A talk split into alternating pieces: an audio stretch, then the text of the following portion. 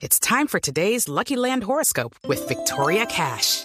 Life's gotten mundane, so shake up the daily routine and be adventurous with a trip to Lucky Land. You know what they say. Your chance to win starts with a spin.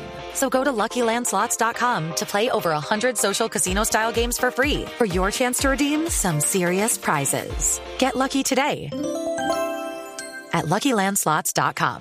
Available to players in the U.S., excluding Washington and Michigan. No purchase necessary. VGW Group. Void or prohibited by law. 18 plus. Terms and conditions apply. 3 de la tarde, 31 minutos. Las noticias, las más importantes a esta hora en Blue Radio. El Partido Verde descartó una alianza con el Polo Democrático para la alcaldía de Bogotá y anunció su pleno respaldo a Carlos Vicente de Rú. La noticia con María Juliana Silva.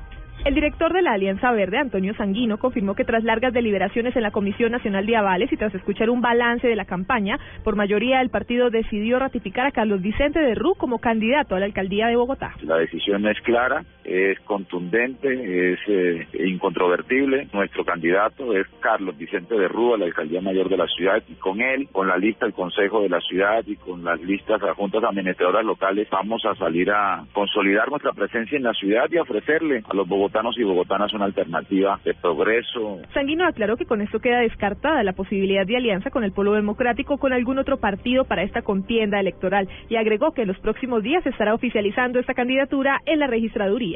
María Juliana Silva, Blue Radio.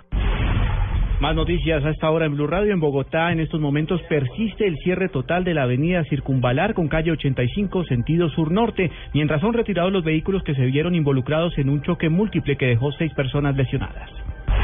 José Vallardi, exministro uruguayo de Defensa elegido para ser el delegado de la UNASUR en el proceso de paz colombiano, aseguró que cualquier fracaso de los diálogos con las FARC en este momento supondrá 20 años de seguir en un conflicto armado en Colombia que ya dura cinco décadas. Se reanuda a esta hora en los juzgados de Palo Quemado la audiencia de imputación de cargos contra las 13 personas capturadas señaladas de ser supuestas responsables de atentados cometidos en Bogotá en el año 2014 y disturbios en la Universidad Nacional en mayo de este año. La Fiscalía ya ha culminado la imputación de 10 de los 13 capturados.